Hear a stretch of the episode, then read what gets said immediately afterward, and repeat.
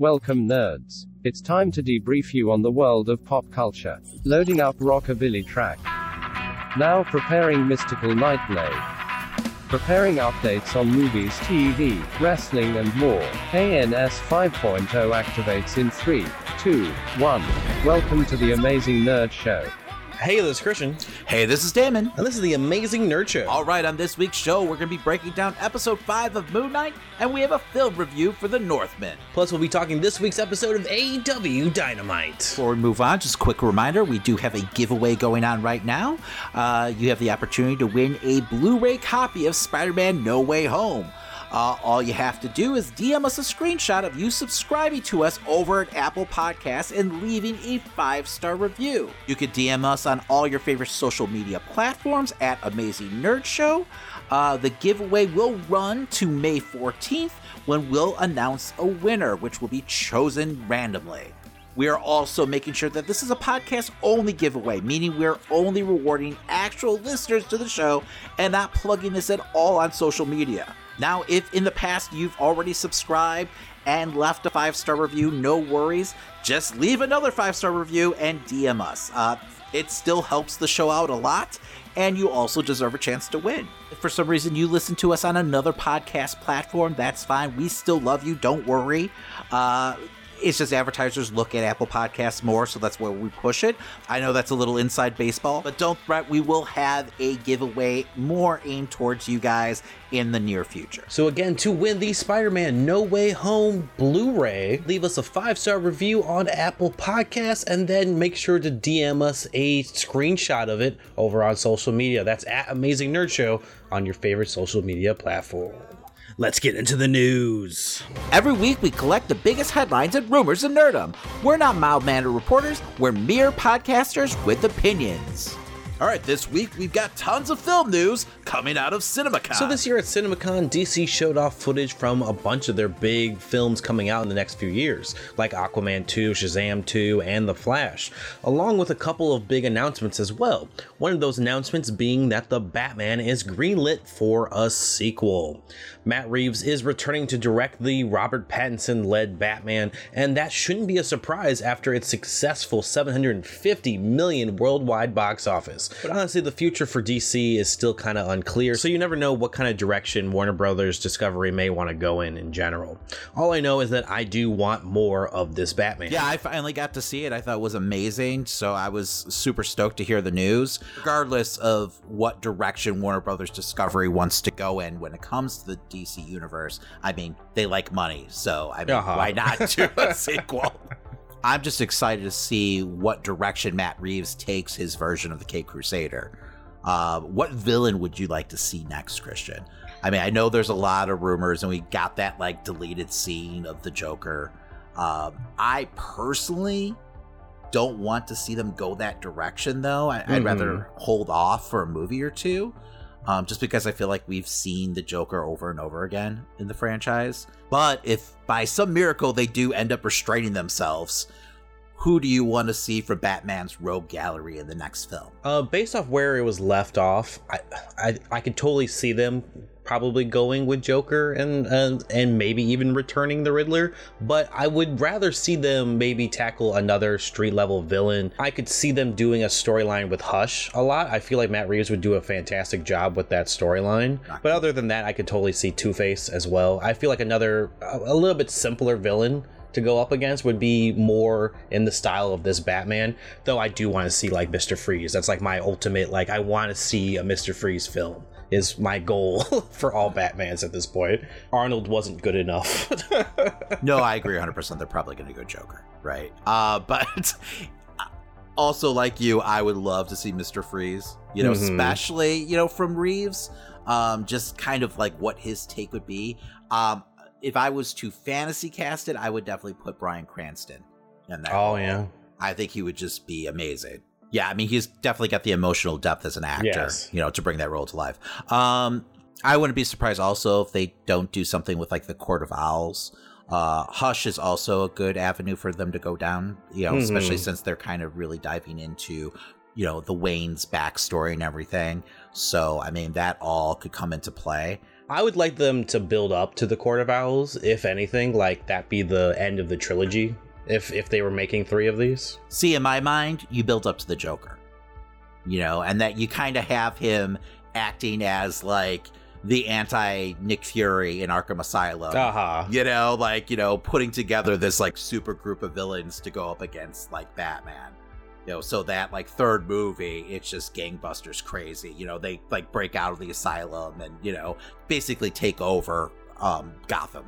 No, that makes sense. Also, with the way that this Batman is, I, I know you didn't read the Tom King run, but I could totally picture them doing the I Am Suicide with Bane, where Mhm. it's kind of the two of them, you know, dealing with who they are as characters. It, it's definitely, it feels like this version of Batman when I saw that film. Oh, I, I- I mean, the fact that we see him basically take some kind of like venom like formula to Uh-huh. juice up before, you know, he takes on, you know, the Riddler's uh, cult at the end. I mean, you're going to see a version of Bane if Reeves has his way, because there's no way that was just some kind of random Easter egg that he decided to throw in there.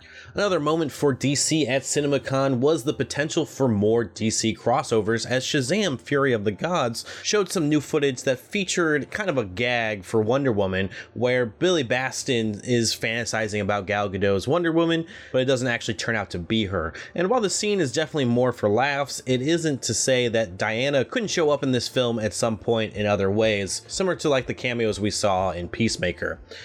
We also learned this week that Shazam moved its release date five days over because of the Avatar sequel coming out that same month. So now Shazam will be out December 21st. Yeah, and uh, throughout DC's presentation, they showed tons of footage of upcoming films. And unfortunately, usually at, at CinemaCon, just because they show the footage doesn't mean that we're going to see the footage anytime soon. So we're not going to really dive into, you know, what was shown. I mean, there's tons of reports out there, but like if we haven't seen the footage ourselves, it's hard to react to it really. Uh, the one story that did come out that was interesting was that, you know, General Zod is going to be in the Flash film, and he's going to be played once again by the great Michael Shannon, uh, which makes you question whether or not we'll get an appearance by Superman in the film. Also, I mean, there's been a lot of speculation on what exactly Warner Brothers was going to be doing with the Flash film, with all the controversy surrounding Ezra Miller.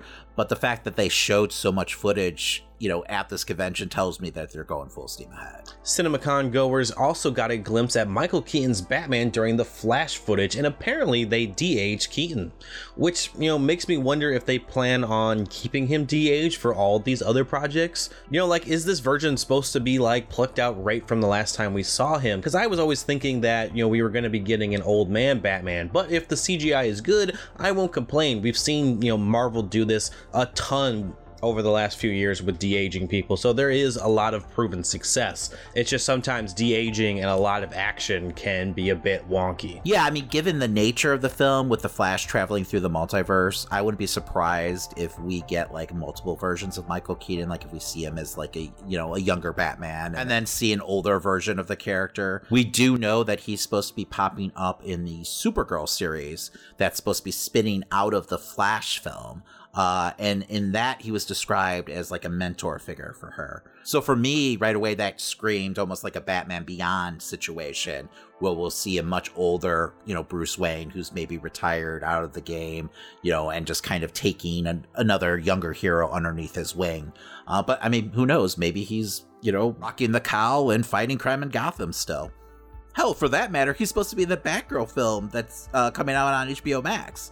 Uh, although there is a rumor out there right now that that might be heading directly to theaters. Uh, although, since we didn't have an announcement at CinemaCon, I would expect that not to be true because you think at this point, since that movie was slated to be coming out in 2022, that they Mhm. would have made the announcement here. Uh, but who knows? Uh, that's all due to just a change of philosophy with the whole Warner Brothers Discovery merger. It looks like streaming isn't going to be as high of a priority as it was underneath the old administration. it's a little odd since you know both companies were working on their own streaming services you would think that they would still have that as a it's a priority. But yeah, whatever. I guess it just feels like they're like leaving so much money on the table, and maybe they like dived into the analytics and like how the films are performing once they premiere on you know solely on the streaming service or when you have that joint you know premiere. I mm-hmm. forgot what mm-hmm. they were calling it because Suicide Squad did the same thing, and it ended up not doing as well. Where you had like the premiere on HBO Max and in theaters, but then it ended up hurting them at the box office. Gotcha. So it it just feels like you're leaving money on the table if they do end up going that route and you know having Batgirl premiere in the theaters. I wouldn't be surprised if it was you know following the same kind of recipe that we just got from you know the Batman, where it premiered in the theaters and then like I think it was like what uh, two months or a month later that it uh, debuted on HBO Max. Yeah, it was about two months. Okay, yeah. So I could see something like that happening. Although, since, like I said before, like we haven't had an announcement yet, so maybe that's not the case at all. Although we were both speculating a while back when they kind of reshuffled their whole like film slate and mm-hmm. pushed a bunch of movies back to, you know, 2023 you know, that Batgirl would probably be up next to get, you know, delayed. And since it's already May and we haven't heard any news of a release date for the film, I feel like that's probably going to be the case.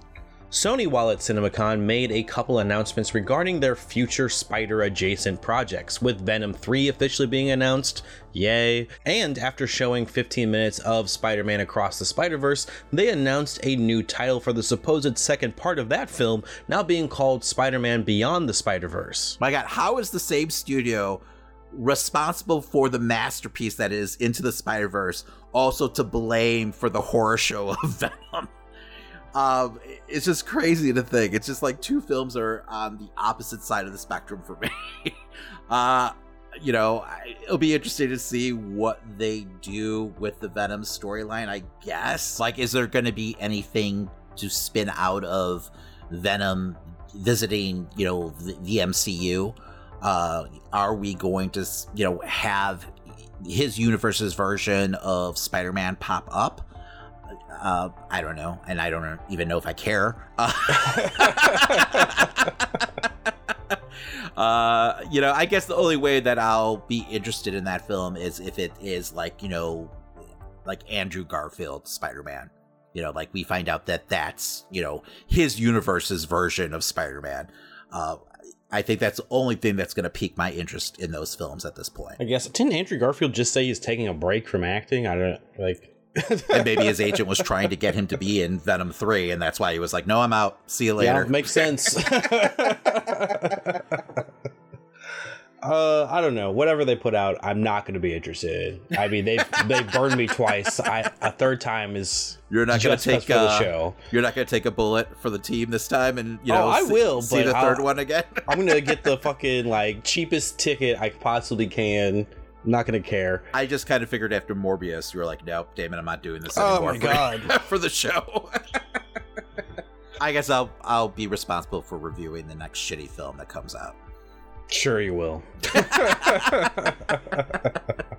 On top of that, Sony has a new live action film in the works featuring El Muerto, which will star rapper and professional wrestler Bad Bunny in the role. That film is being slated for January 12th, 2024, and I know nothing about this character. Well, I guess I should mark my calendar. It looks like I'll be seeing El Muerto. Yeah. Speaking of which. So, surprisingly, I actually know who this character is. I was reading the Friendly uh, Neighborhood Spider Man run, and I actually currently have this book, his first appearance, up on eBay. Are, are you selling it on the podcast, oh, uh, no, no, no. I, I, didn't give out my username or anything. but as a friendly tip to other collectors out there who do sell on eBay, once they make an announcement like this, that book isn't going to get any hotter. So definitely, you know, list it as quickly as possible. So I, I, I think I saw it sell for almost 200 bucks the other day. And that's solely based off the initial press release. So, I mean, that tells you how the, you know, comic book back issue market works. Because uh, I don't foresee this being a massive hit. I know, like, Bad Bunny is huge, but I mean, we've seen what we've gotten out of Sony when it comes to these, like, Spider Man spin off films. Uh, but who knows? Now, I do feel like there's potential for a good film here. But unfortunately, Sony's involved. Yeah. Um, because the character's pretty much an open slate. The whole origin story of the characters really steeped in like lucha libre like lore. Um, the mantle of you know the hero has been passed down from generation to generation uh, within his family. When it becomes the character's time to take over the mantle from his father, uh, he basically has a moment of like cowardice and freaks out and tries to run away. So then the mystical luchador tells uh, the character who ends up being El Muerto that he has 10 years to prepare and prove himself worthy of the mantle. So then we flash forward 10 years with El Muerto trying to uh, unmask Spider Man in basically a mask versus mask match in the middle of a wrestling ring. Once he fails, though, the mystical luchador shows up to basically, you know, take his life. And then Spider Man intervenes and helps El Muerto to defeat, you know, the luchador and then that's it. That's the last we hear of this character until this press conference.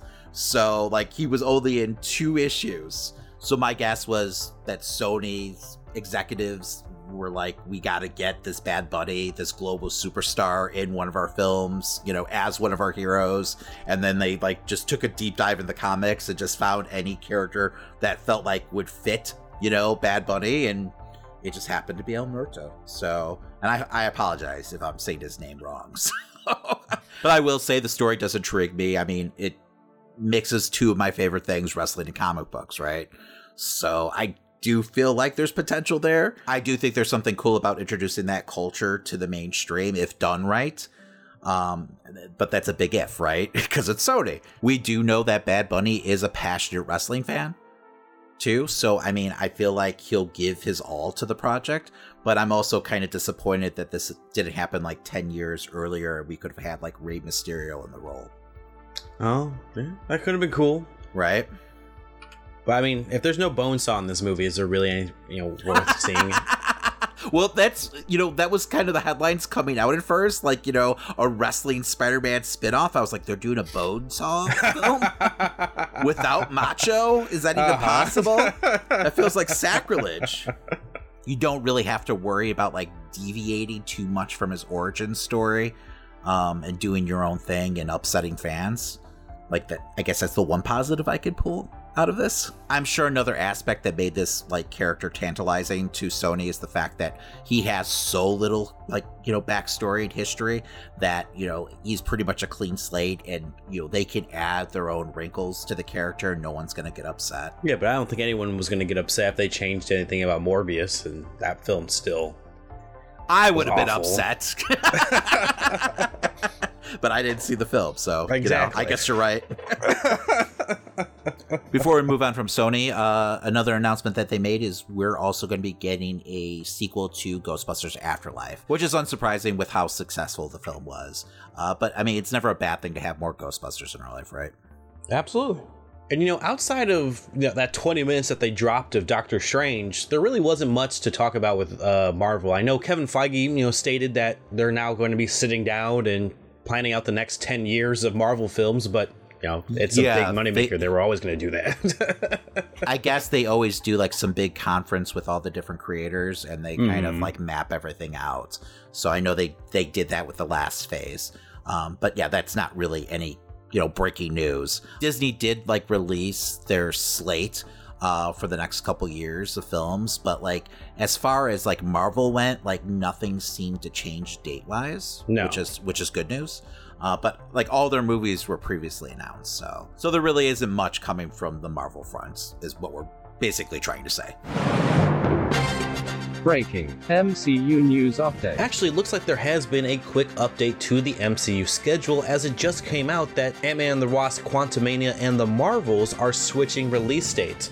The Marvels now being set for a July 28th, 2023 release, along with Ant-Man being switched to February 17th. It's been a perfect flop between the two of them. It comes from a report from Variety that this was all done in order to give the Marvels a little bit more time on production, as Ant-Man seems to be further along than it. Either way, you'll still be getting the same amount of Marvel action next year. We also got an update on the future of Fantastic Four, as Spider Man director Jon Watts is no longer going to be on the project.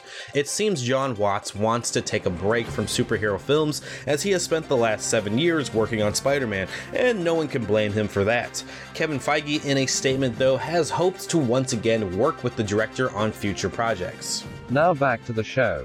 But we did get something horror wise as The Nun 2 is in development with Michael Chaves set to direct after having done The Conjuring, The Devil Made Me Do It, and La Llorona. Along with Chaves, Akela Cooper from Malignant is actually set to write the film as well. Well, if you listen to the show, you know that I wasn't a huge fan of the third Conjuring film. So mm-hmm. this news doesn't necessarily excite me. I was, however, a fan of Malignant. So maybe Cooper could bring some of you know that magic to the Nuns you know franchise. Uh, the the first Nun film was okayish.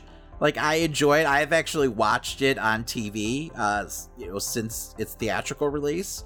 Uh, it's a fun like Sunday afternoon like horror film watch on a rainy day. Speaking of horror, at the convention, I guess they did show quite a bit of Halloween Ends footage, and it did have a lot of people raving. Uh, but I felt like we heard the same story when they uh, premiered footage from Halloween Kills, and we know yeah. how that turned out. So I'm not getting my hopes too high this time. Uh, but I wouldn't be surprised if we don't get a trailer for that film soon, since it does come out in October, and that's only like what, like four or five months away. Exactly. I mean, at this point, all I want from that film is everyone else's house to burn down, but Michael's. just I all just Haddonfield, yeah, gone, decimated. I just want this film to be over with so we can move on uh-huh. with the uh-huh. franchise, honestly. but who knows? Maybe they can pull up the nose and you know stick the landing. Here's to hoping. But lastly, moving on from CinemaCon news, it appears that Star Wars Tales of the Jedi will be the next major animated series for the franchise. Outside of CinemaCon, Star Wars Celebration announced its panels, and it looks like there may be another new animated series on its way. With Filoni set to be on the panel, many have speculated that it could be another animated series led by him, but no details on what time period this series will be in just yet.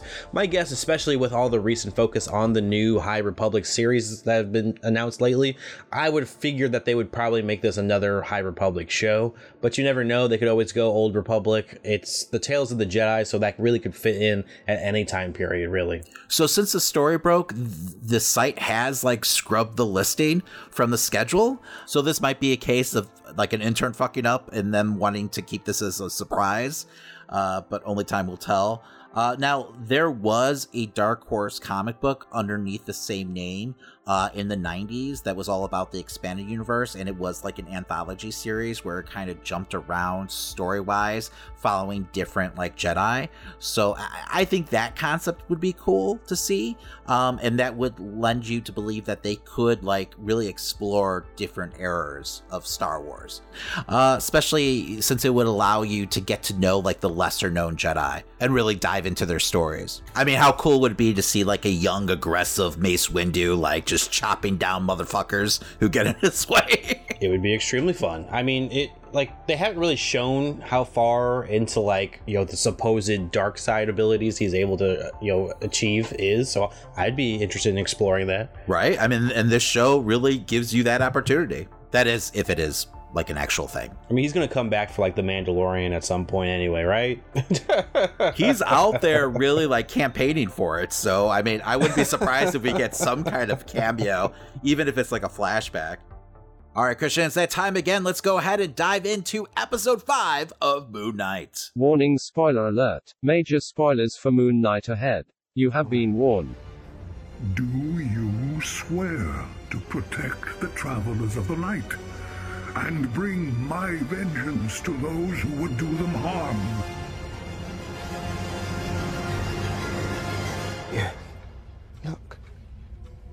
Scales. Have we done it? Have we balanced them?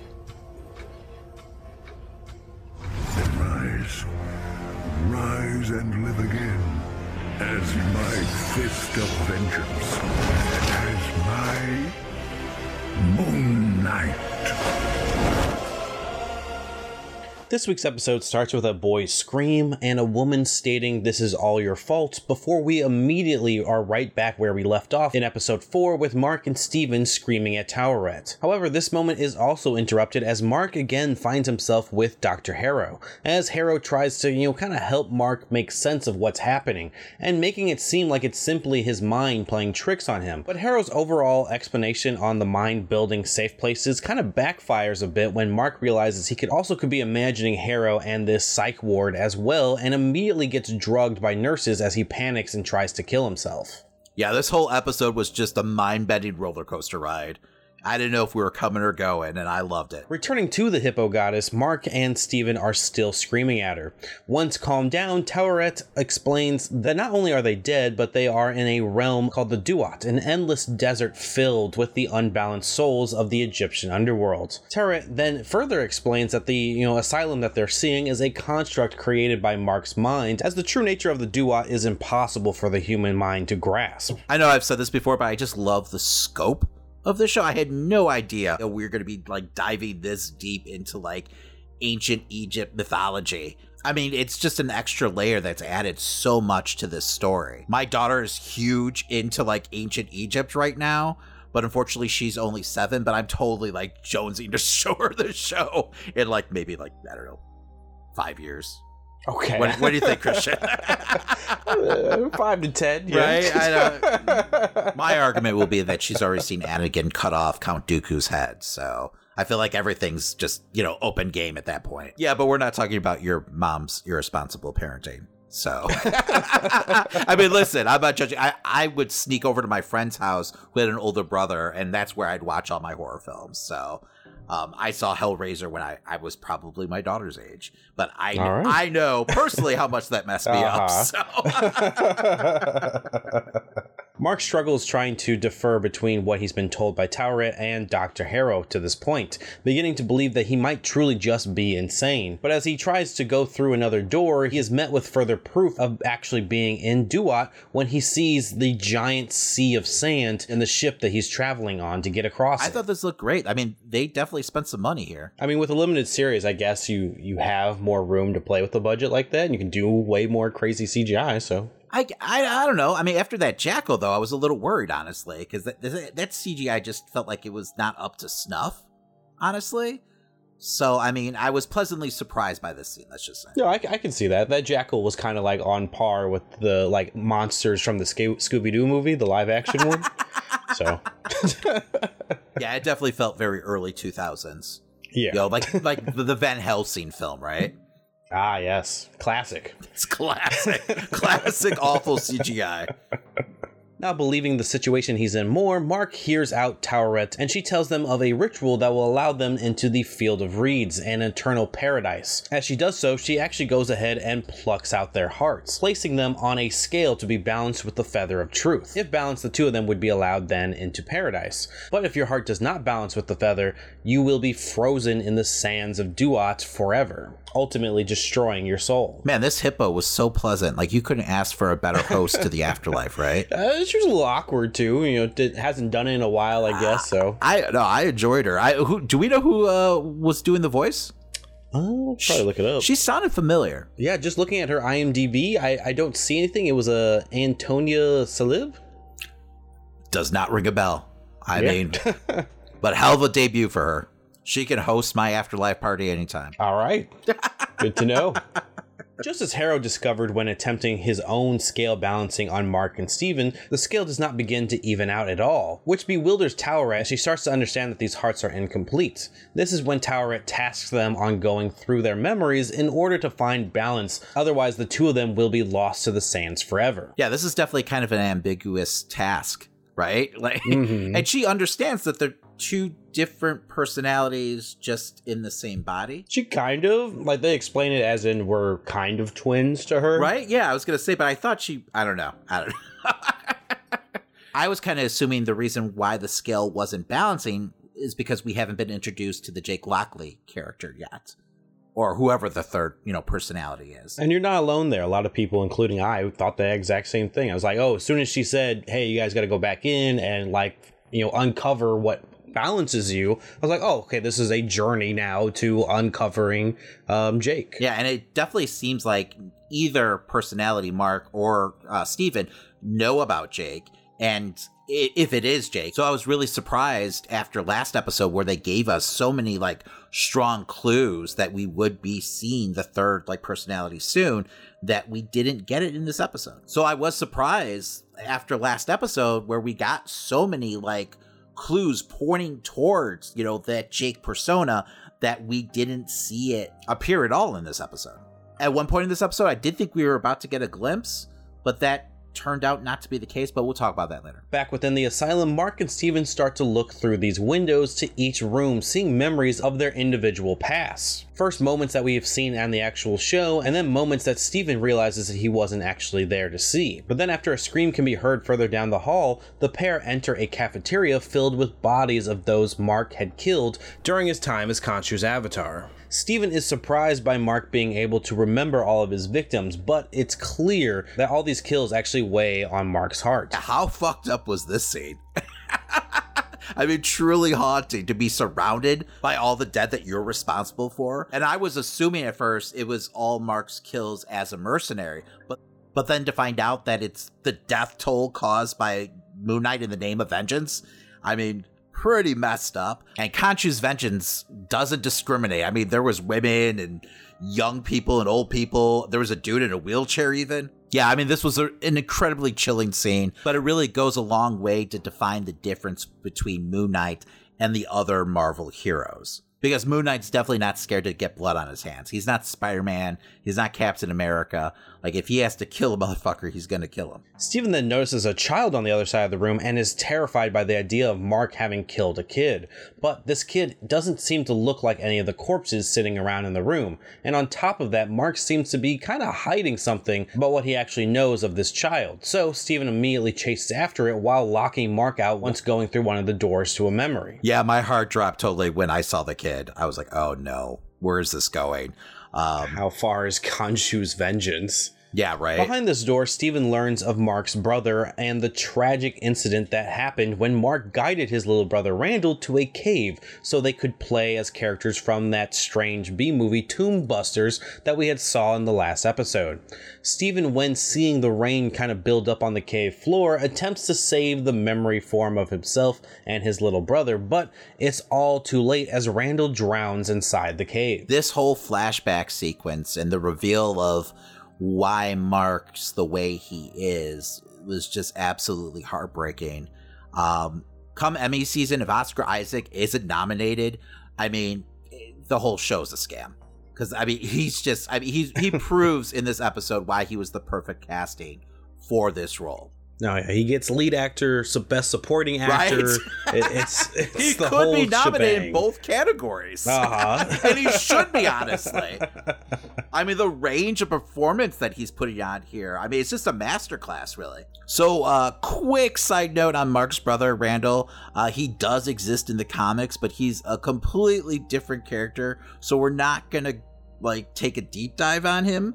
Uh, but, I mean, long story short, uh, he's a mercenary along with Mark. I believe he betrays him and then he turns into the serial killer who stalks nurses. Uh, I mean, some crazy shit, man. But eventually, Mark and uh, the Punisher end up killing him.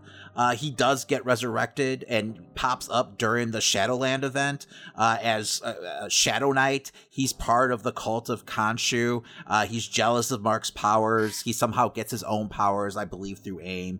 But yeah, Mark ends up having to kill him all over again. So, I mean, needless to say, it, it's a very different version of the character than what we're getting here. I mean, his whole story is extremely weird and convoluted, so I prefer what the MCU is doing.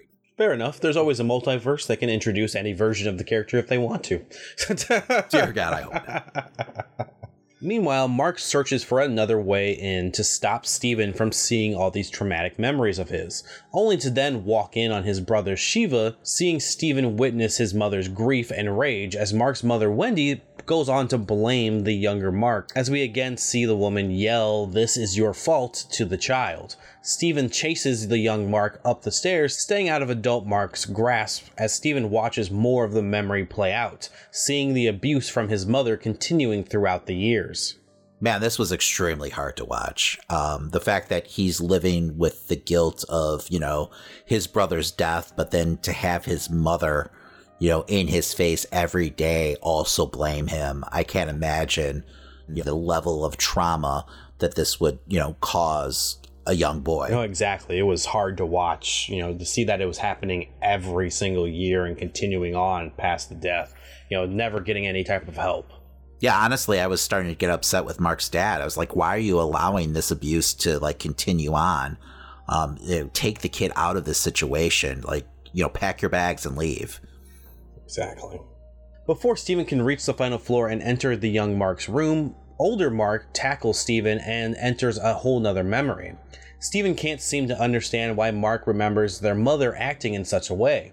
Meanwhile, the memory playing out behind them is when Mark actually left home while their father tries to calm him down. This again leads adult Mark to tackle Steven through to another memory, and this time we're transported to the day Bushman took out Mark and Layla's father. Mark explains he refused to listen to Bushman's orders and tried to stop him from killing all the archaeologists. Yeah, this is the first mention of Bushman that we have in the series. In a recent interview, Isaac did talk glowingly about the Bushman storyline, so I mean, perhaps that's something they'll dive into in the future if we if we do get more Moon Knight. Yeah, that just seems like the natural way to continue his story is to go into that, you know, fight. I mean, they're tackling so much of Moon Knight's backstory here.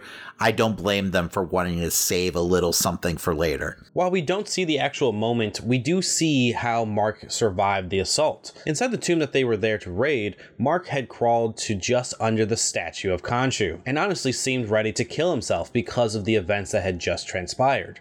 Khonshu interferes though, claiming he is looking for a warrior, someone to protect the people of the night and strike down those who would harm them. It's clear that Khonshu is aware of Mark's broken mind from the get go and sees this as an opportunity to manipulate someone into being his perfect new avatar. Mark, either way, takes the bait and accepts becoming the Moon Knight.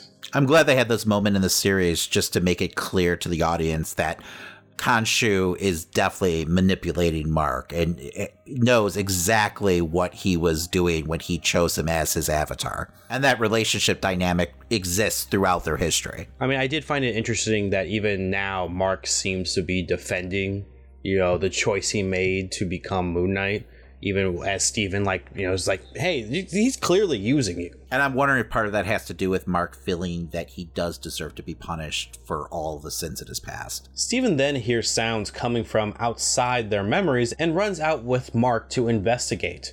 What they find is souls being sent to the Duat as Arthur Harrow's plans seem to have been set in motion back on Earth. Steven and Mark convince Taweret to help them get back to their body and have Layla find a way to free Khonshu so that they can use the powers of Moon Knight to not only stop Harrow but also heal their body. But Taweret explains the only way that they're going to actually be able to leave is if they can get their scales to balance. Man, this was a lot of souls that Harrow was claiming in the name of Ammit, right? Yeah. I have a feeling, like knowing the episode count, knowing that next episode is the finale, that mm-hmm. when Moon Knight does make it back to the mortal plane, that he's going to be jumping right into the middle of a battle because he's obviously in the middle of enacting his plan. So, and, and we know we only have one episode left, right? exactly. I just hope that they're able to pull off a satisfying conclusion with, you know, what like 50 minutes left to tell the story, but we'll we'll talk about that later. Back inside the asylum, Steven realizes the only way they will be able to balance the scale is if they revisit the room Mark so desperately stopped Steven from accessing earlier on.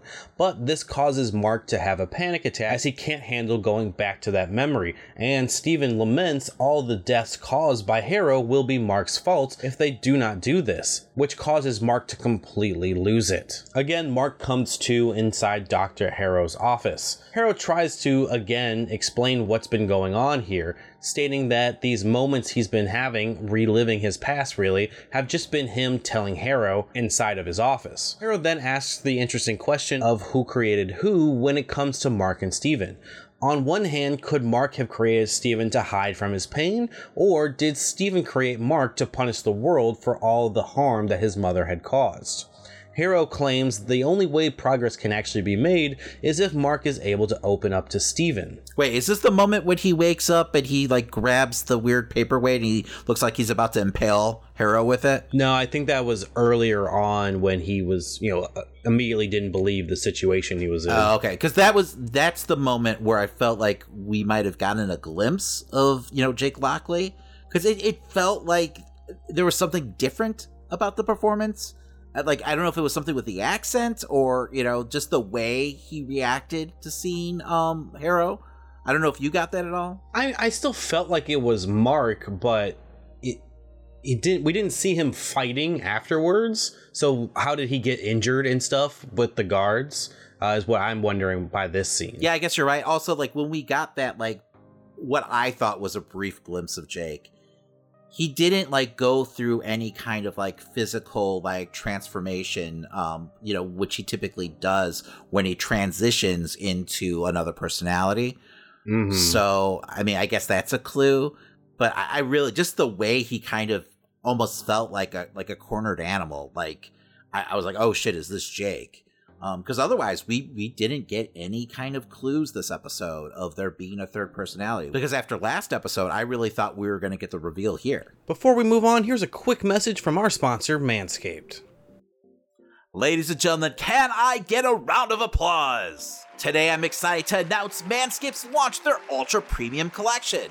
And believe it or not, it's for your not so private parts. I'm talking about a leveled up hygiene routine with your favorite manly scent. This is an all in one skin and hair care kit for your everyday man, and it covers you from head to toe literally. Manscaped is trusted below the waist. Now trust them with the rest. Join the 4 million men worldwide who trust Manscaped by going to manscaped.com for 20% off plus free shipping with our code 20amazing. Fellas, there's more places on your body that stink than your balls, and of course, no one wants to be that smelly guy during convention season. We all know how essential the Manscaped Lawnmower 4.0 is for the precise trim below the waist. Their advanced skin safe technology reduces cuts to your most delicate areas. But now you can enhance your perfect grooming routine with their ultra premium collection. This package includes Manscaped's premium deodorant, and no, that's not for your balls, it's for your stanky armpits. This deodorant dries clear, is aluminum free, and smells like their signature scent. It also comes with hydrating body moisturizer. Have tattoos or issues with dry skin? It's designed to keep skin feeling clean, smooth, and smelling fresh. Also, it comes with body wash to lather you up with their infused aloe vera and sea salt shower gel. And they also throw in a two in one shampoo and conditioner to clean your scalp with an easy one step. Plus, they included a free gift a three pack set of lip balm that's made up of ingredients such as vitamin E, peppermint, and eucalyptus oil to keep those chappers feeling moist. Right there, that's four products plus a gift inside the Ultra Premium Collection. What a score! All of these products are cruelty free, paraben free, vegan friendly, and dye free. The best ingredients with zero compromise. You know, we would like to recommend using the products in this order. Well, Christian, the first step will be hopping in the shower and scrub a dub dub that body with the Manscaped body wash. Second, you gotta lather that hair up with a two in one shampoo conditioner to keep your noggin toggin. Then you've got to dry off and spray that hydrating body moisturizer to reinvigorate dry skin. Of course, you put on the Manscaped deodorant for obvious reasons. Pop that Manscaped lip balm on.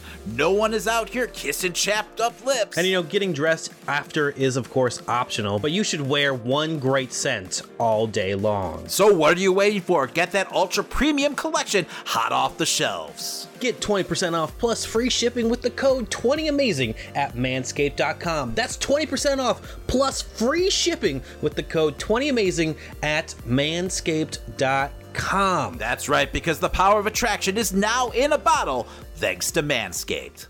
We next enter young Mark's room while his mother bangs on the door. We see young Mark in his desperate need to escape the horrors of his mother's beatings created Stephen for the first time based on the Stephen Grant from their favorite film. Adult Stephen then sees the actual moment when he finally comes to, all the while his mother Wendy barges in to beat her child. Mark not wanting Stephen to see this pulls him right out of the room so he doesn't have to witness the moment. God, this was just awful to watch. I mean, it. I mean, it, it, was a fantastic scene. Don't get me wrong, but it was just you mm-hmm. know to have to sit there and witness that. I mean, it really does though give you the all the pieces of the puzzle that you need to understand why Mark is the way he is.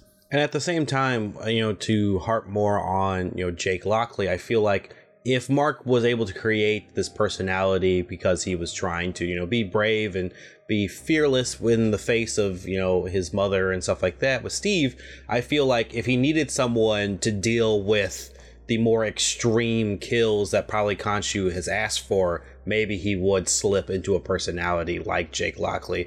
That, well, at least this version, whatever they're creating, because it feels like it's going to be a more violent take in this. No, or even the anger that he's dealing with. You yes. know, like, I mean, after he eventually leaves the house, like maybe he's having a hard time dealing with that anger and then you know he leans into the jake lockley like personality. Um and that's you know what leads him to become a, like a mercenary.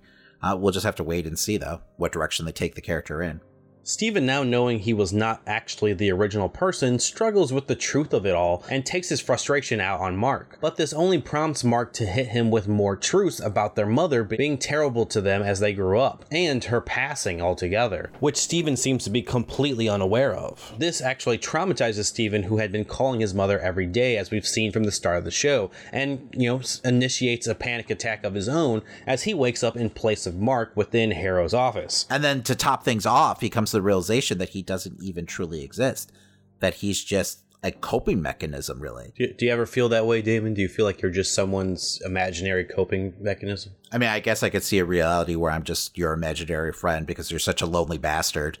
I mean, yeah, it's possible. I could just be in a warehouse talking to myself this entire time. That is likely. but it really goes to show you what a glutton you are for punishment that you would have an imaginary friend who absolutely hates you. So yeah, it, it makes sense, David. It really does. I'm just joking. Dr. Harrow, in a strange turn of events, is able to help Stephen come to terms with the fact that his mother is actually gone by performing a fake phone call to her in a similar fashion that Stephen would himself. We then see a memory of Mark standing outside his mother Shiva, not able to bring himself to go in. Breaking down as he walks away, Mark again turns to Stephen, similar to how he did as a child, freeing himself of this grief. Current Mark would also tell us this was the moment in which Stephen took over for good, as we saw before this season started. Just another tearjerker of a scene. Like, I was not prepared, once again, for the emotional weight of this episode at all. But I was expected to get a lot more Moon Knight stabbing people with his moonerangs. Uh, Instead, we get like a whole episode of like grief porn. Uh, but you know, hey, I'm I'm here for it. At the same time, you got to give Steven props for you know being able to you know set up the apartment, get a job within two months at you know the museum he would love to work at. You know, props to him, man. So, do you think he actually sought out the one fin goldfish? Because we do see that it's his brother who's drawing the one fin goldfish in like you know his introduction. So did Steven I literally mean, like seek that goldfish out or it just happened to be at the pet store? I think he got lucky. There's no way, you know, he unless he spent like days upon days looking for a, a one fin goldfish, you know. But I mean, anyway, once again, I applaud Marvel for not playing safe with these shows because I mean they could have given us your typical superhero fare and you know just have Moon Knight jumping rooftop to rooftop and you know beating the shit out of motherfuckers, which would have I would have been fine with. But the fact that they're willing to really try something different and you know give us a character with this much depth, I mean my hats are off to them because it's definitely a pretty ballsy choice. Steven comforts Mark by telling him the passing of his brother Randall wasn't ever actually his fault. But the relief of this moment doesn't last that long as they return to the ship finding out that they hadn't balanced the scales in time. This causes a bunch of sand like demons in the form of people that Mark had killed in his past to come and start attacking them. Mark tries to protect Stephen in this by fighting them all by himself, but he ultimately struggles and is nearly taken overboard. This kicks something off inside Steven as he gathers himself up with Mark's fighting spirit to take on these, you know, sand like demons. In the end, Steven's efforts weren't enough though, as when another sand demon appears to drag Mark overboard, Steven saves Mark by flipping completely overboard himself, taking the sand demon with him. And as Steven tries to get back to the boat, his body would ultimately become sand and his soul would be destroyed forever, as stated by Taweret. Because of these actions, Mark's heart then balances with the scale and allows him to go to the field of reeds before our season finale next week. Once again, I know I'm harping on this, but this is just an amazing performance by Oscar Isaac. I mean, I mourned this character, Steven, like he was a real person. You know, even though, you know, Mark is still around, like when we lost Steven, it felt like a real loss. Now, I'm sure Steven's going to somehow manifest himself again um, in Mark, but I mean, this still was heartbreaking to watch. It's also crazy that it was uh, foreshadowed early on too, when the girl was talking to him about, you know, are you upset? Make it to like the Grand reads or whatever. No, that is true. I forgot about that. I am wondering though, like when we do see Steven again, if we don't get a more confident version of that personality. And that's how we kind of get the version of Mr. Knight that we have in the comic books. I think it's very possible because he was based off of a character whose whole tagline is being more fearless. Yeah, I mean, so he's basically Indiana Jones, right? And that, Yeah. and that- I mean, a, a- an absolute like B movie ripoff version of Indiana Jones, but he's still Indiana Jones. So now that he has all the pieces to his own puzzle, maybe he's able to find that in himself. So, I mean, we've been praising this series for the last five episodes about its pacing and how like the Mhm. story never feels rushed. But now we're coming up on the like series finale or the season finale. We're not quite sure. You know, I know this is listed as like a limited series, but I mean, I could definitely see if this is successful enough getting a second season. But regardless, there's so many like unanswered questions. I mean, is it even possible to get like a satisfying conclusion to this story? I mean, you, you'll at least get that finish where he's fighting Arthur, right? I, I feel like you'll get some satisfaction from that, but you'll definitely still want more because Yeah. there's so much still left on the table. And I guess at this point, I mean, they've earned my trust. Um, even though I've been burned by these MCU shows in the past, I gotta believe there's a good reason for the six episode count. And don't get me wrong, I mean, there's nothing wrong with leaving the audience wanting more, especially if there is, you know, plans for Moon Knight in the future. I- I'm fine with that. I just hope that the story that they do tell in the last episode doesn't feel rushed. And who knows, maybe they end on a cliffhanger, you know, which I would actually be okay with because that means that we're going to actually get more Moon Knight in the future. I mean, I still think there's a chance that you get another little moment with like Blade showing up and being like, join my team, you know, at the very end of the credits and stuff like that. That would be amazing. But I'm not going to let you get my hopes up, Christian. Uh-huh. like we get introduced to Midnight Suns. Is that what you're telling me here? It's kind of the start, right? Oh, I think that's the goal in the end. I don't know. It sounds like Mephisto watch all over again, Christian. I could see it happening, but probably somewhere down the line. I mean, I will say, like each episode has been better than the last, so I I am still looking forward to the finale. I do believe that there is a chance that you know the pacing will you know make sense. You know, they've put so much into each episode that it's it's been fine so far. So I'm, I'm I have hope, like you do, that this finale will still give me enough satisfaction to be happy with the show in its in itself. Yeah, I mean they've earned the benefit of the doubt at this point. So Yeah, I feel like this this whole s- series has been probably one of the best paced MCU shows to date. So Mhm. you'll be able to catch the season finale breakdown plus our review of the entire series on next week's episode. But all right, up next we have a review for The Northman. Warning spoiler alert. Minor spoilers for the Northman ahead. You have been warned. And now, our feature presentation.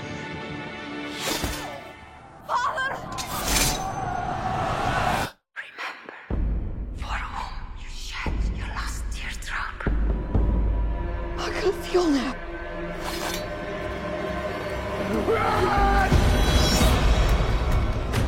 I will avenge you, father! I will save you, mother! I will kill you, Fjolnir! I will avenge you, father. I will save you, mother. I will kill you, Fjolnir.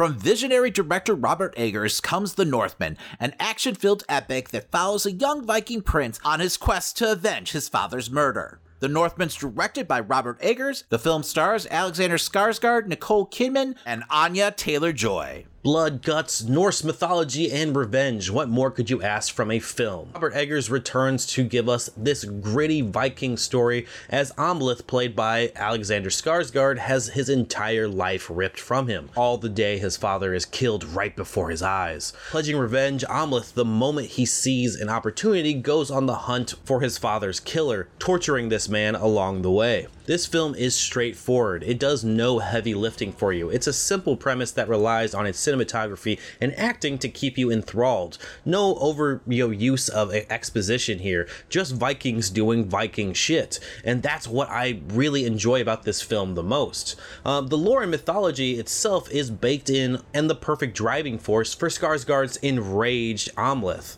Um, Claes Bang, I think that's how you say that name. Um, who plays Fjolnir, and Nicole Kidman's Gudrun um, are great performances as well, stealing each scene that they are in. And while the overall story doesn't do anything new for the revenge flick genre, it's the dedication to lore and mythology that gives it that Robert Eggers shine. On top of that, the pacing made the two hour film fly by, as there is never a dull moment from the introduction to its climax. You may know how this story ends, but it's the journey that keeps you invested as this Viking screams and slaughters his enemies in horrific fashion. I mean, God, it felt like I was watching a two hour long music video for a local black metal band, if done by a high quality director, of course. But anyway, for my grade, I'm going to be giving The Northman in a minus. I think the only drawback in this film is just its simplicity itself. There's nothing I feel like you won't see coming in this film, but it doesn't mean that you won't enjoy every single moment. I don't know if this role will be a breakout for Skarsgård, but I definitely think he should be looked at as a great acting opportunity for a lot of future films. As we've seen from True Blood and now this, he can go from suave vampire to insane madman of a Viking in quick fashion. It is surprising that he hasn't gotten too many roles. Also, Anya Taylor Joy, of course, does a fantastic job in this film as well, as her character brings in a lot of different lore into the Norse mythology element as well. You know, there I think it's uh, Scandinavian mythology that she's you know behind as well. It, it, it's a great mixing of the two that really elevates this storyline as they kind of deal with some of these gods as well. But overall, it is just as I would describe two hours of a Viking screaming and killing. And I think anyone that enjoys a revenge flick or anything that's kind of, you know, Norse mythology is or dark fantasy like would definitely get behind this film. I won't say it's for everyone, but if you enjoy anything from those types of genres, I definitely think you will want to pick this one up at your earliest convenience, whether it be in the theater or at home. And now it's time for Christian's Corner. So this week we're going to talk a little bit about Twitch as it is the leading platform in online gameplay streaming. Bloomberg recently reported in that, you know, Amazon has plans to make significant changes to its partnership program in an effort to bring in more profits, of course. Among these changes are decreases to streamer revenue, bringing the 70% from subscriptions down to 50%, which is already kind of offered to affiliates at this time. Another idea being floated around is a tier system that would add additional criteria in order for a Twitch partner to receive 70% revenue. With that system, system, streamers would also no longer be exclusive to Twitch, opening up chances to work with other major sites like YouTube while still being partnered to Twitch. And to be honest here, both these ideas seem a bit cocky, as you know, I wouldn't be surprised if YouTube bolstered their own revenue shares for streamers as a direct response to this, pulling in, you know, some of those big streamers away from Twitch like never before because Twitch has been the dominating force in the streaming sphere. On top of that, it leaves an opportunity for a new streaming service to come in and entice your biggest streamers as well. It's no surprise when this report came out that many streamers have, you know, gone to the internet to show that they are displeased with this news. You know, bringing revenue down to 50% would make the road to Twitch partner practically meaningless for a lot of smaller streamers who already have affiliate status. Again, from my perspective as a content creator on Twitch as well, the algorithm is already a challenge enough for a lot of us smaller streamers. Uh, taking away a large payout incentive seems a bit foolish altogether, as it would be naive to think another site wouldn't immediately go in for the kill, poaching your biggest stars. And by creating better incentives, probably bring in a lot more of the smaller stream crowd as well. Plenty of websites, including Facebook, have infrastructure to handle an influx in streaming, and the already disgruntled user base probably would relish in the idea of finding a new home for streaming. You know, I'm just starting to get a real WWE and AEW vibe from this whole situation. But we will see if these plans go to the wayside after the negative online reaction or not. For now, you can just catch the Amazing Nerd Show on Twitch every Thursday through Sunday. Uh, next weekend, we're looking to start a new playthrough in a classic game, along with the continuation of our WWE 2K Universe mode, PCW, which we are putting some polls online for you guys to, um, you know, help shape the future of the show. Plus, we've also been suffering through Elden Ring, so you definitely want to check out our playthrough of that. And there may be some more guest streams in the works currently, so definitely make sure you leave us a follow. We, as I said a moment ago, we are live every Thursday through Sunday, and we enjoy playing games with all of you. But all right, enough about that. Let's move on to wrestling. ago, before I walked through the curtain for the first time in seven years, I asked myself a question, and that question was, can I still do this? And now I can proudly stand here in front of my fans in Philadelphia and I can say, hell yeah, I can still do this. All right, Christian, let's talk some highlights from AEW's Dynamite this week. Uh, we started off the show hot with an Owen Hart tournament qualified match between Dax and Cash of FTR. Um, this match I thought was everything you would expect from a match between these two. Hard hitting, well worked. Uh, there was tons of tributes between, you know, the classic matches between Bret Hart and Owen. Uh, you know, overall I enjoyed it. Uh, and it wasn't as seamless as you might have expected, you know, from these two. But, you know, for me, overall, that kind of adds to the realism of the match. It makes it feel more like a fight. Like, I don't want my things too, like, you know, choreographed. Mhm. Uh, I don't know how you feel about that. You know, I don't mind when it's too choreographed, like if it's overly choreographed, just because when it's two people that are supposed to know each other for so long, you would expect them to be able to counter almost every move. But at the same time, I get what you're saying. You don't want it to feel like it's a ballet. You're there to watch a fight. No, absolutely. Um, so with everything being said, like I don't need to see these guys fight again. okay. I'm just never a big fan of like feuding tag team partners. Mhm. So I hope this is kind of the deal of like it being like one and done and you know they could just move on to being like the best tag team in the world. But uh you know Dax did go over here, which I kind of expected. I know the commentary felt like it was almost leading to you, you know, thinking that Cash was going to get the win.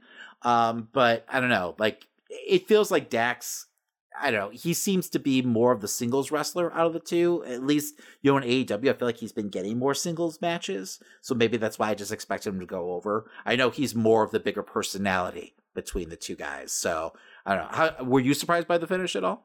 Yeah, I, I was definitely thinking Cash, just because I feel like he hasn't had his time to shine as a singles wrestler at all, and I felt like that would be the more interesting storyline, especially in a tournament like this. Yeah. but and he could pull it off. Don't get me wrong. Exactly. But it just feels like Dax is kind of like the go guy, the go to guy for like single Mhm. matchups. But I don't know. And maybe that might be a personal preference of, you know, Cash's. I'm just afraid as tag team wrestlers, maybe because he's going to be in the first round, he'll be eliminated first round, you know, because he doesn't have that much of a any other kind of story behind it. And I don't have the brackets in front of me. I mean, this is a fucking stacked tournament so far.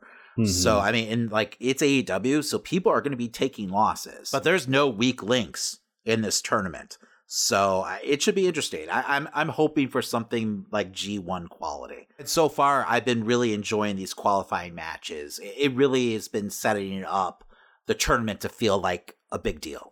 But after the match, CM Punk got on the microphone and we had the official announcement of the title match between Punk and Hangman for Double or Nothing. Uh, unfortunately, here Hangman wasn't there for the announcement. I guess he he has COVID, so, you know, best wishes. You know, hopefully he'll be back soon. Uh, this is going to be a hell of a match, and I'm looking forward to it. I did like the way that Punk walked backwards, you know, looking at the actual sign, like in awe of, you know, his world title match. Uh, and then I was that Kip Sabian in the crowd there. It was, yeah. Speaking of that, I, I did like how he did the whole promo, just like walking around the ring and uh-huh. everything. I feel like you know those little things AEW needs to do more of. That's more of your you know less typical like wrestling promo. Like, you know, it's just a, a, nice little way for them to stand out, you know, compared to like WWE. You know, do things different like that. Those little nuances matter, I feel like, you know, to the wrestling fans. So, um, yeah, but uh, yeah, that was Kip Sabian, which I apparently he's still working that gimmick. I have no idea where the hell that's going though.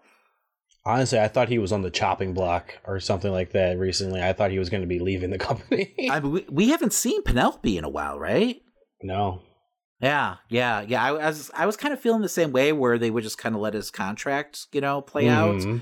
Um, but I don't know because when was the last time we saw him? Was that was the angle with Miro? Um, I think so because after that he was supposed to be like outside arenas, like upset about it, you know, and then doing the whole box gimmick. Yeah, yeah. I, I don't know what the fuck they're doing, man. Honestly, it just felt like one of those contracts that they're gonna kind of let expire, um, mm-hmm. you know, and just say goodbye that way. So, I mean, I applaud AEW for you know n- honoring people's contracts and everything, but I hope that like that's not the case, and he's been sitting like with a box on his head for the cu- for the last couple months for no reason whatsoever, because that would be really shitty, you know, right? at least have the guy like you know do the job on his way out and give him some ring time while you can and camera time you know so at least maybe like you know drum up some interest from other companies um, you know don't just have him sitting in the front row with a box on his head you know so i'm guessing though tony khan wouldn't do that like they must have another deal worked out or an extension or something where you know eventually eventually we'll get the reveal that it's kip sabian underneath the box you would hope. You never know. they do love their long-term storytelling, which which I'm fine with. Clearly, with some of these angles we get into a little bit later. Yes, but... no, that's true. Uh, up next, we had the Blackpool Combat Club just smashing the Nightmare Factory. I love this and everything, but I do feel like we need to progress their story now. Like, what's the next chapter for the Combat Club? Uh, you know, we've seen this for like the past like three or four weeks. I feel like um, they desperately need a trios title. Um, you know, like it feels like they've been dropping hints lately. Um, the other day they mentioned uh, some teams trios record together. Uh, so there's been just little small little like I don't know breadcrumbs that I've been seeing, and maybe it's just wishful thinking on my part. But you know, I, I think they also mentioned it was the first time that this team like teamed up for a trios match. So it's just like it seems like they're spotlighting the whole idea of trios more on the show.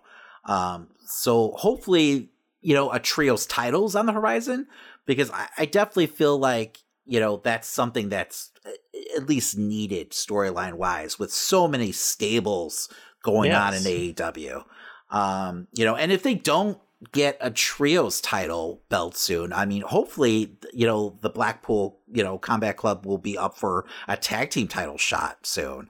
Uh, but it seems like FTR is the next in line, right? Because they they did make mention that FTR is the number one contenders. Mm-hmm. Yeah, on their site, they're uh, up there in yeah. the top. Uh, is Blackpool even um like in the top five. I don't believe I saw them in the top five at least right now. I'm sure the trail of carnage that they're leaving will, you know, get them on the charts sooner than later. Hmm. Speaking of tag teams, uh, we got our first big hint that Christian will be probably turning on Jurassic Express soon, uh, with him calling Jungle Boy a loser. Uh, he also issued an open challenge for any top five team, and we had Team Taz actually accept the challenge. So I'm guessing this is probably going to be like a TV title match. I was actually surprised that uh, Powerhouse Hobbs and Rick were, you know, number three. But I'm I'm fine with seeing them come up for the uh, titles. I think it'll be a good match. I don't think they're going to win though. no, no, I agree 100%. I'm sure it's just going to be another chapter in the story Mhm. of like Jurassic Express uh, for right now. Um, maybe we'll have some kind of interference with like Keith Lee and Swerve because I know they're still feuding with them. Uh, I love Starks and Hobbs together though. I get a real strong like Michaels and Diesel vibe from them. So hopefully they stay together for a while and I could see them eventually winning the titles. I'm just wondering if they're ever going to take the uh, FTW title off of uh, Ricky Starks or if he's ever going to leave that group. So my guess would be that it'd be like Powerhouse to leave the group. Um, but I'm guessing that it's probably way too similar to what they're doing with MJF and Wardlow, uh, where Ricky is, you know, kind of taking Powerhouse for granted, and then Powerhouse eventually gets like fed up with it and turns on Stark. Mhm. Um, but who knows? I mean, maybe they could flip it. But speaking of Wardlow, apparently he put on his cruiserweight boots uh, tonight. Uh, he had a nice little showcase match with uh, Lance Archer. Uh, I thought this was a good reminder of what Wardlow is actually capable of. We haven't seen like you know his full arsenal in the ring for I feel like over a year at this point. Uh, and he, I mean, he's never been a guy who's wrestled that much on the show. So, I mean, I'm, I'm, I'm guessing that's why. Uh, and you know, the last couple months they've really just been working the power bomb, you know, angle. So, Mhm. uh, I do think it's smart that they have MJF like hanging out in the box above, uh, so you get his reactions throughout the match. Uh, it looks like Wardlow's next challenger is going to be Big Cass, or you know, I believe is going by W Morrissey on Impact. Uh, that looks to be next week. Um, it, it seems like AEW is working with Impact again because we also had the announcement of Deonna Purrazzo uh, doing a title versus title match for the ROH Women's Belt uh, against uh, Mercedes. So uh, I believe that's also next week. Yeah, it'll be next week on another jam-packed Dynamite.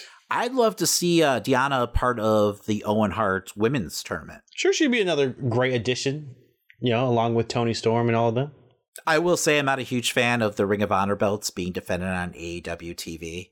And I know they don't have their own show, you know, right now, but I feel like it's going to water down like the AEW titles, like having so many different belts be in contention like constantly. Uh so hopefully ROH gets like its own like TV soon. So that's not a huge issue. Like, I would hope that they were doing this in a way to build up for the Ring of Honor show, like you know, show the importance of these titles, but they don't really explain you know their histories or anything on the show. So Yes, I mean, once again, they're in dire need of a good like promo package. Mhm. Really, just going through the history of Ring of Honor and why you know that company's important, and why it's a big deal that you know Tony now owns it. So, and maybe they're just treading water right now until they know a deal's in sight, and maybe it's just a way to keep the ROH belts on people's minds, um, and you know make them feel relevant. But you don't want to hurt your own titles in doing so. So moving on, uh, it was Shida versus Serena Deeb in a Philly street fight. I like this feud more on paper than the execution. Uh, I'm kind of glad that it's over now. I don't feel like they were ever allowed to get momentum though, uh, especially since we had so many like starts and stops to the program.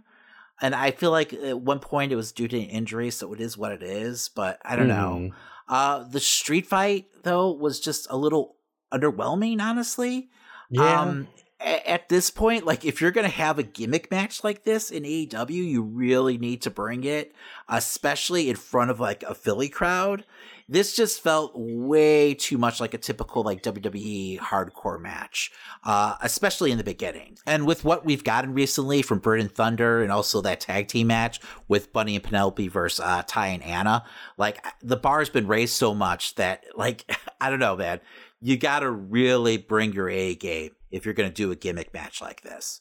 So, um, I was happy though after the match they did tease Serena versus Thunder Rosa. I feel like Serena is a great, you know, uh, contender for that title, and it should lead to an awesome feud.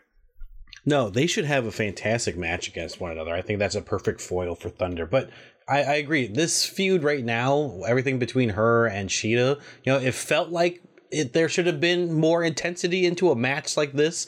So I understand why Philly might have been a little disappointed while they were watching as well. You know, it just didn't seem to reach anywhere near the level, as you said, of those matches uh, before. Yeah, no, it, like you said, I mean, it just didn't have the same intensity that No. other like street fights have had in AEW. Even though so- this has been going on longer than a lot of those feuds. So yeah, and it did feel like they weren't necessarily comfortable, like you know, Mhm. You know, swinging those chairs and kendo sticks. Like it, it felt like they were kind of pulling some of those shots, and you can't do that. You got to go all out in these Yeah. matches now. Like that's kind of what AEW's signature is. Uh, so, and that's what makes them different from WWE. So yeah, no, it was a little disappointing, and, and you know, and I get it. If it's not their bag, it's not their bag. If they're not comfortable wrestling in that style of match, that's fine. But don't put them in that style of match then. So after this, we had a segment with the return of Rey Fenix as Death Triangle ambush the House of Black. Um, I don't know, it was a little hokey overall. I don't know how you felt about it. Uh, this is just another program uh, that feels like it's been going on forever. Yeah, I, I figured out that it was Ray in the ring pretty quickly, even before uh, you know whatever his name is came out to like you know do the whole reveal. I mean, boy, what gave it away? The fact that he was like talking with the shovel in front of his face Uh-huh. the entire time. I love Death Triangle. I love Rey Fenix and Penta and Pac all working together, but I'm, I I have no interest in this feud. You know, I have no interest in them like, continuing to fight with. Uh, you know Malachi Black and them. I, I, I want to see Malachi Black and them go up against someone like you know the Blackpool like Combat Club. I want to see that kind of fight going on. I feel like his character needs something a little bit more serious for him right now. No, I agree 100%. Or like him go after one of the titles. Yeah. You know, like let him get a shot at the TNT title. Uh, we, we just need to change things up a little here because it feels like overall, lately, AEW TV has been getting a little stale. And I think part of that is because we have a couple programs like this that just feels like directionless, um, where I don't see where the storyline's going, and I'm not sure if they know. Uh, and like the storyline was kind of weak to start off with. Mm-hmm. So it's just like, oh, we're doing this again. Like I thought this was over, and now, like you know, three weeks later, it's starting all over again. Like we're, it feels like we're starting at square one, and I'm not sure why that is. Right? I thought they had the blow off match already. It, it's like you know they take like a three week sabbatical from like the program, and they return to it, and it's just. I don't know. It's just not as hot as it was initially. No, exactly. Like, and I'm, I'm not trying to sound hypocritical because I do love a lot of AEW's ability to tell these year long storylines, but not every single one needs to be, you know, some a 12 part saga. You know, Well- and you have such a talented ra- like roster that there's enough people to play around with here to, for all these different feuds to happen throughout the year. No, I agree, but it, it also like some stories warrant you know it being a year Uh-huh. long. Like Kenny and Hangman, like they did the work. They told a compelling story where there are like peaks and valleys. Where like this has just been kind of a one note type deal where like you Uh-huh. don't even know what the motivation of these two groups really are besides just putting on great wrestling matches. But great ring work only carries you so far. You need a, an awesome story to fuel the program, and that's not Mhm. what we're getting here between these two teams. No, it feels like a who's scarier contest, and it, I, I Like a really bad Halloween costume contest. yeah. At least for Alex. I'm glad that he's out of the cloak, though. Uh huh. He's no longer a Dracula, so that's good, right?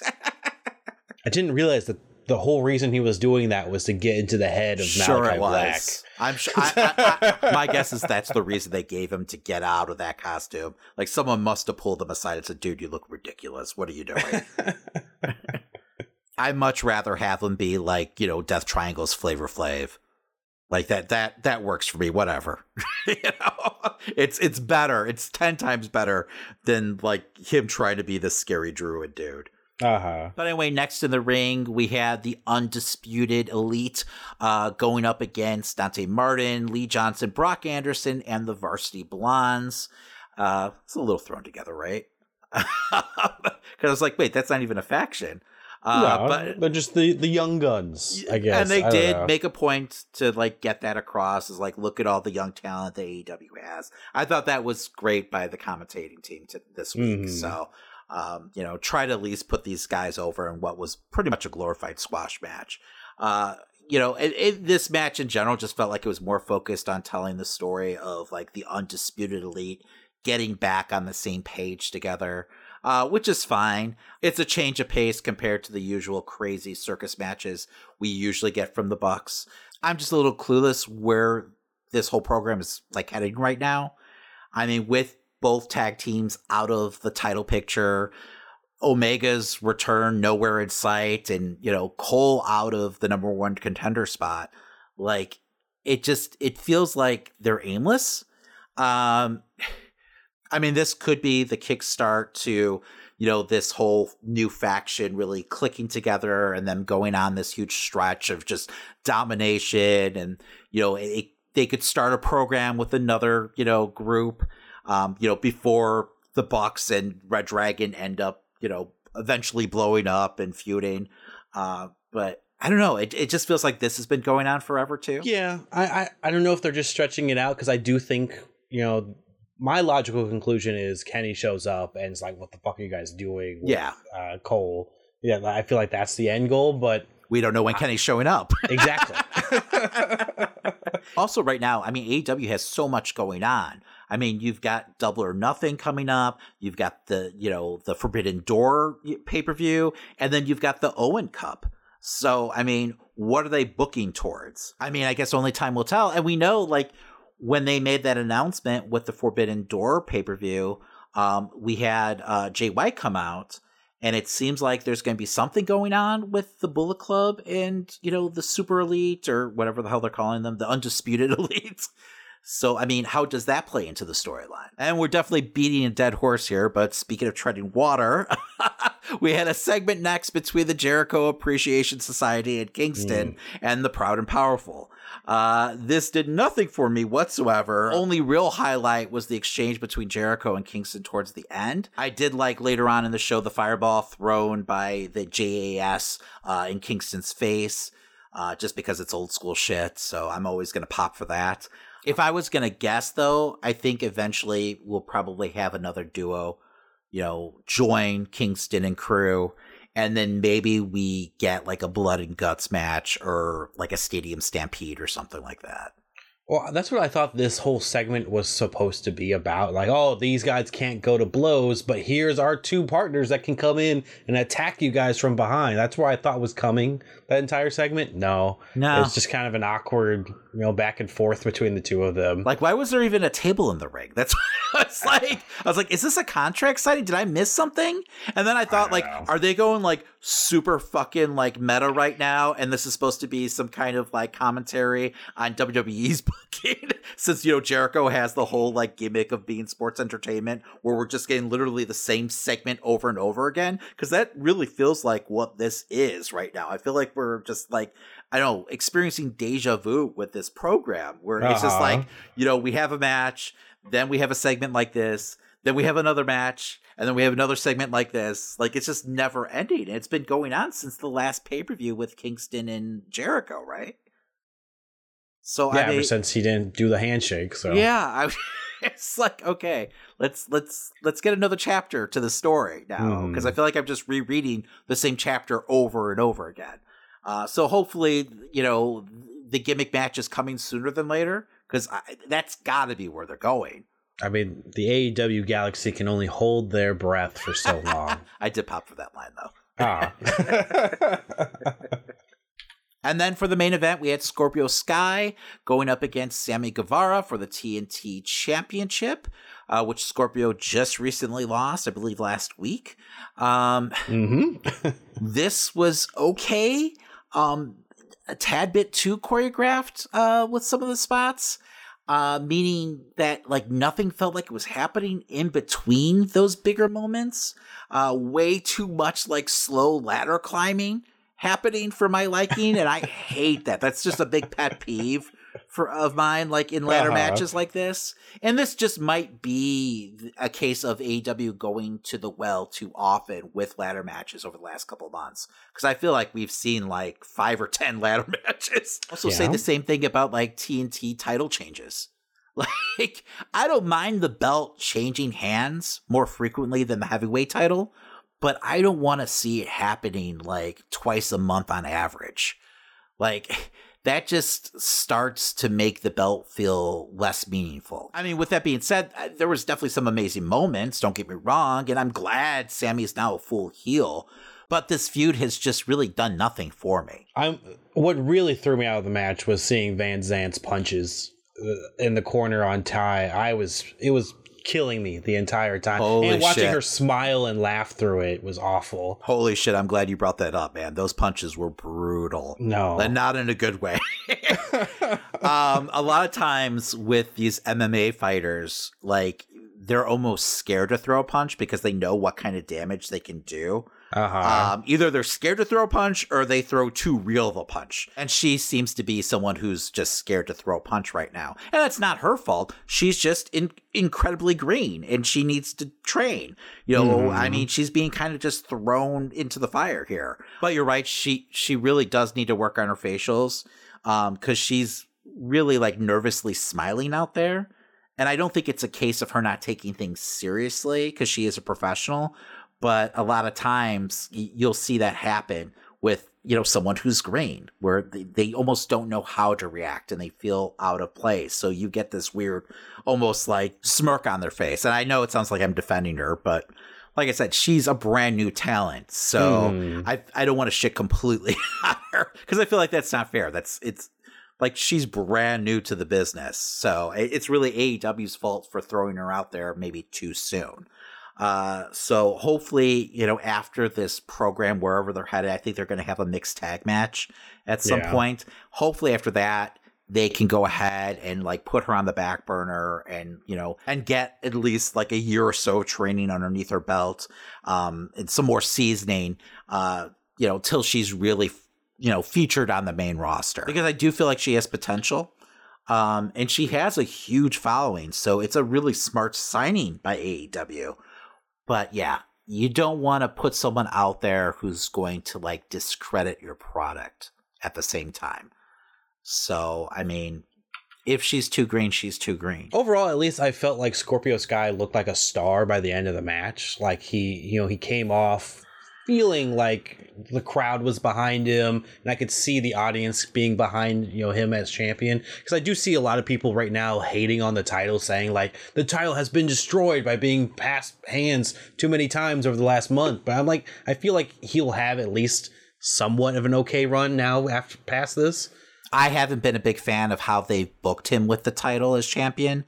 I think a big mistake they made was like getting rid of the open challenge aspect. I feel like not having him defend the belt more frequently, you know, during his short title run didn't really allow him to kind of get into a groove. Um, and then you had the whole wonkiness of this program with Sammy where you basically it seems like have a double turn like happening here because I feel like Scorpio is going to probably turn face sooner than later. Um, you know, we did have Frankie, you know, come out and congratulate him after his title win here. Um, and you had a moment before this last week where Frankie allowed him to be the next challenger as long as he promised uh, that he Frankie would be the first um, person to get a title shot if Scorpio won the belt back. Um, so I could really see Ethan Page turning on Scorpio because of that. Because I don't know if you caught the glance he gave Frankie, but you could definitely see the jealousy in his eyes. Oh, absolutely. Um, so, and I'm fine with that. I feel like Scorpio is probably better suited as a face at this point. Like I've enjoyed Men of the Year, but just it never felt like there was anything big in the plans for them. Um, so I wouldn't mind seeing Page or Scorpio be like Scorpio's like next program because I think Page and Scorpio could bring the best out of each other. Um, you know, in a like heel face like dynamic. Uh, and I do want to see Page along with Scorpio also get featured more on the show because I think he's a tremendous heel and a tremendous talent. So I feel like they're kind of been missing the boat on both of those guys. Um, and maybe it's just best for them to be, you know, single competitors right now. Either way, I mean, this is a great way to set up two possible matches for Scorpio Skies, like the beginning of his title run, wherever they go with that. Hopefully, the mixed tag match just comes and goes. I'm not looking forward to that at all. So yeah, no. Hopefully, they just kind of forget about it. Mm-hmm. I would be fine with it, um, especially like you said after those fucking punches we saw. It was just brutal, brutal. I get nothing on her. It's just no. Know, she's fucking green. Needs to train. Back all. in the day, a talent wasn't featured on TV until they had years and years of seasoning. You mm-hmm. know, working different territories and everything. Like it was absolutely unheard of for someone to be featured on your program. You know, with only a couple matches underneath their belts. So, you know, it's really not fair to her to completely like trash her performance because when you feature talent too soon, you run into the danger of, you know, that first impression sticking with them forever. Um, so it's just dangerous. I understand, like, she probably came at a, a good price contract wise because she is a big name in MMA. So, I mean, she's a huge influencer and everything like that. But just because that's the case doesn't mean she has any business in the ring right now because you don't want it to call the integrity of your product into question. And nowadays, all this stuff is constantly under this like heavy microscope anyway. So people are looking for a reason to bring something like that up. Yeah, absolutely, absolutely. I mean, that's a big struggle that Jade has had in her first year. Mm-hmm. You know, I mean, she only has thirty matches underneath her belt. You know, that's not just her winning streak. That's how many matches she's had. and that's nothing. Usually, the general rule in wrestling is that it takes you about four or five years to come even close to honing your craft. So, I mean, the fact that she's carrying a belt for the company right now is pretty damn impressive because she is getting over. I mean, no one can dispute that. I mean, one of the reasons why I hate the new NXT is because I feel like they're putting people on TV who don't belong yet on TV. And I, am worried that it's going to hurt their development overall because you're giving the fans an inside look at their growth. But like I said, a lot of times it's hard to shake that first impression. I mean, at no fault of the talent, I just wish NXT would go back to the Ohio Valley days where it was very much looked upon as a developmental territory and it was only featured on someone's cable access TV, you know? Because I feel like that's where you grow as a wrestler, not on live national TV. and you could really say the same about, you know, some of the matches that they have on AEW Dark or Elevation, but at least that's on their YouTube channel, right? Mm-hmm. But anyway, even though I felt like we kind of shit all over the show this week, I did I did find the show entertaining still. I mean, uh-huh. just a little pedestrian, you know, and I do feel like some of the storylines are getting a little stale. But I'm sure that that's kind of a product of this kind of just being a bridge show. And that's going to happen when you have months in between like pay per views. Speaking of pay per views, I was a little disappointed that we didn't get like a video package about like New Japan, you know, just hyping up the whole Forbidden Door show. Um, it, it, felt almost like an afterthought after that huge announcement they made last week. Uh, mm. I know, hmm. like, you know, you've already got the hardcore fans. They're all going to get the pay per view and buy the tickets but it doesn't hurt you still to kind of like cultivate a buzz. Um, you know, and I just feel like that's something AEW's been struggling with is like hyping themselves up, you know, to to their fans. Um, it, it's it just feels like that's been a little lackadaisical lately. And if you want to continue to build a new audience, you can't take your foot off the gas pedal. Like, I think it's important that you do focus a little on those casual fans. And I know a lot of people have been harping on them about this, but I mean, I agree 100%. Uh, because I do feel like right now, when it comes to ratings and stuff like that, and I know they're going up against the NBA, but they're kind of at a stalemate and they've kind of plateaued. If you want to create new fans, you've got to explain to them why this event's important You know, and you have to treat the event like it's important. like remind them who New Japan is, just kind of like what we're saying with ROH.